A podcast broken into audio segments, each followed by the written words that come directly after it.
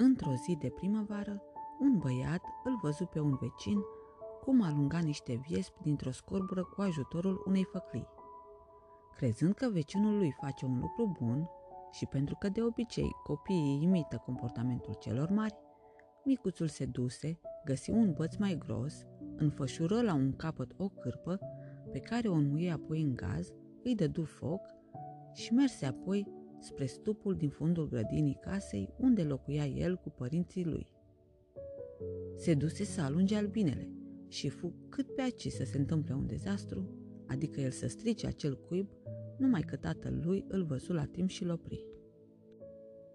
Hei, ce faci tu aici?" întrebă tatăl băiatului, stingând repede făclia și îndepărtând cum putea fumul. Păi fac ce am văzut că face vecinul, alung albinele. Hai măi, Ștefanel, tu ești de acum mare. Tu nu știi care e diferența dintre o albină și o viespe? Acel vecin alunga niște viespi, nu albine, continuă tata. Oare nu-ți place mierea când o mănânci dimineața pe felia de pâine cu unt? E, cum nu, spuse copilul. Păi dacă îți place, să înțelegi că albinele acestea sunt ca și parte din familia noastră și trebuie să avem grijă de ele și să le prețuim, fiindcă și ele au grijă de noi și ne dau mierea de care avem nevoie. Eu am zis că nu fac prea mare rău. Ce, musca nu o omorâm? Mi-am zis că și albina este o muscă, dar un pic mai mare și mai galbenă. Ei, ia stai tu aici un pic să-ți spun niște lucruri despre insecte că vă că încă nu le știi pe toate. Și viespea, și musca, și albina, toate au rolul lor, fiindcă Dumnezeu le-a lăsat pe pământ cu un rost și cu o misiune. Ce știe să facă albina?" zise micuțul un pic obraznic. Bâz, bâz și un pic de miere, atâta tot. E, nu e chiar așa. Albina este regina insectelor, fiindcă are daruri de la Dumnezeu care le arată că sunt mai puternice și decât oamenii. Cum poate fi o albina tătica mai puternică decât mine? întrebă micuțul, arătând cu două degete cât de mică este albina. Păi da, stai să vezi. În primul rând, trebuie să știi că albina trăiește într-o comunitate alături de alte 20.000 sau chiar 40.000 de albine. Iar dacă o albină din alt stup vine spre un stup străin, aceasta este detectată fiindcă cele 20.000 acționează ca una și sunt așa de bine organizate încât ne fac de râs pe noi oamenii, care de-abia știm după nume câțiva vecini.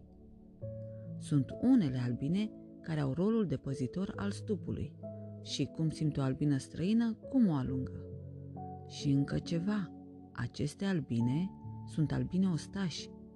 Dacă cineva vrea să strice stupul, așa cum ai încercat tu azi, ele ies primele la război, fiind gata să-și dea viața pentru ca albina regină să trăiască și să ducă specia mai departe.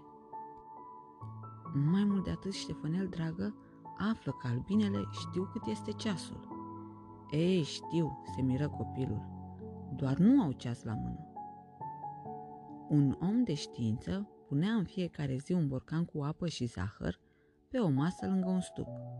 Albinele își făceau de lucru în jurul acelui borcan la ora 12 fix, nici mai devreme, nici mai târziu, fiindcă după o oră aveau alt program, după altă oră făceau altceva. Albinele fac totul după un orar numai de ele știut, dar foarte bine pus la punct. Asta chiar nu știam, tăticule. Ei, și să nu ne oprim aici. Tu câte kilograme poți să ridici așa cu brațele tale de copil? Păi, odată am ridicat găleata de 5 litri plină cu apă când eram la mamaie. Ei, bravo! Dar să știi că albina este mai puternică și decât omul, chiar și decât calul. Calul nu poate trage după el o greutate mai mare cu mult peste greutatea sa, pe când albina poate duce după ea o greutate de 20 de ori mai mare. Și toți oamenii știu lucrurile astea pe care mi le-ai spus tu, tăticule? Nu, copilul meu. Mulți fac așa cum ai vrut tu să faci. Omoară musca, alungă viespile și fug de albine de frica înțepăturilor, considerându-le pe toate gângănii fără folos. Păi dacă nu sunt gângănii, atunci ce sunt? O să-ți răspund printr-o mică istorioară. Un împărat a dat ordin odată ca toate vrăbile din regat să fie alungate sau împușcate, fiindcă ele mâncau din rodul pomilor.